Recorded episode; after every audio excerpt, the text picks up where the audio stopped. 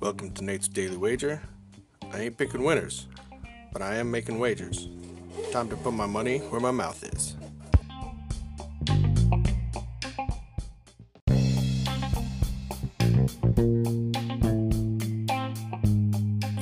This is Nate's Daily Wager for September 29th, 2019. Heading out to Orchard Park to watch a little NFL action between the Buffalo Bills and New England Patriots. This line started out at two and a half and has dropped to one and a half. Uh, there's talk that they're really going to be looking and uh, trying to keep things out.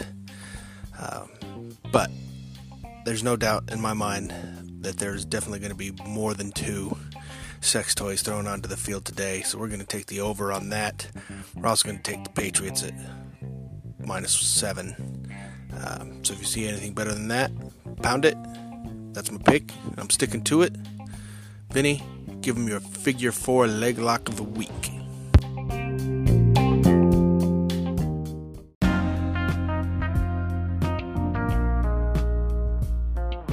Hey, Calls and Vinny here with your week four lock of the week.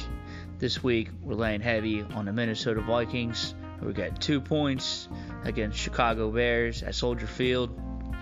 The Vikings come in with the league's leading rushing attack and will face a stingy Chicago defense. That being said, I think it's kind of come down to quarterback play, and I think the Vikes got the advantage there with Kirk Cousins over Mitch Trubisky. Until next week, Calls and Vinny from Philly with your lock of the week.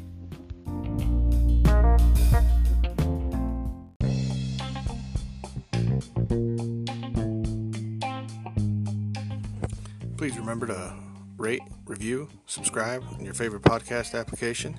Tell me how much I suck or how much money I'm making you.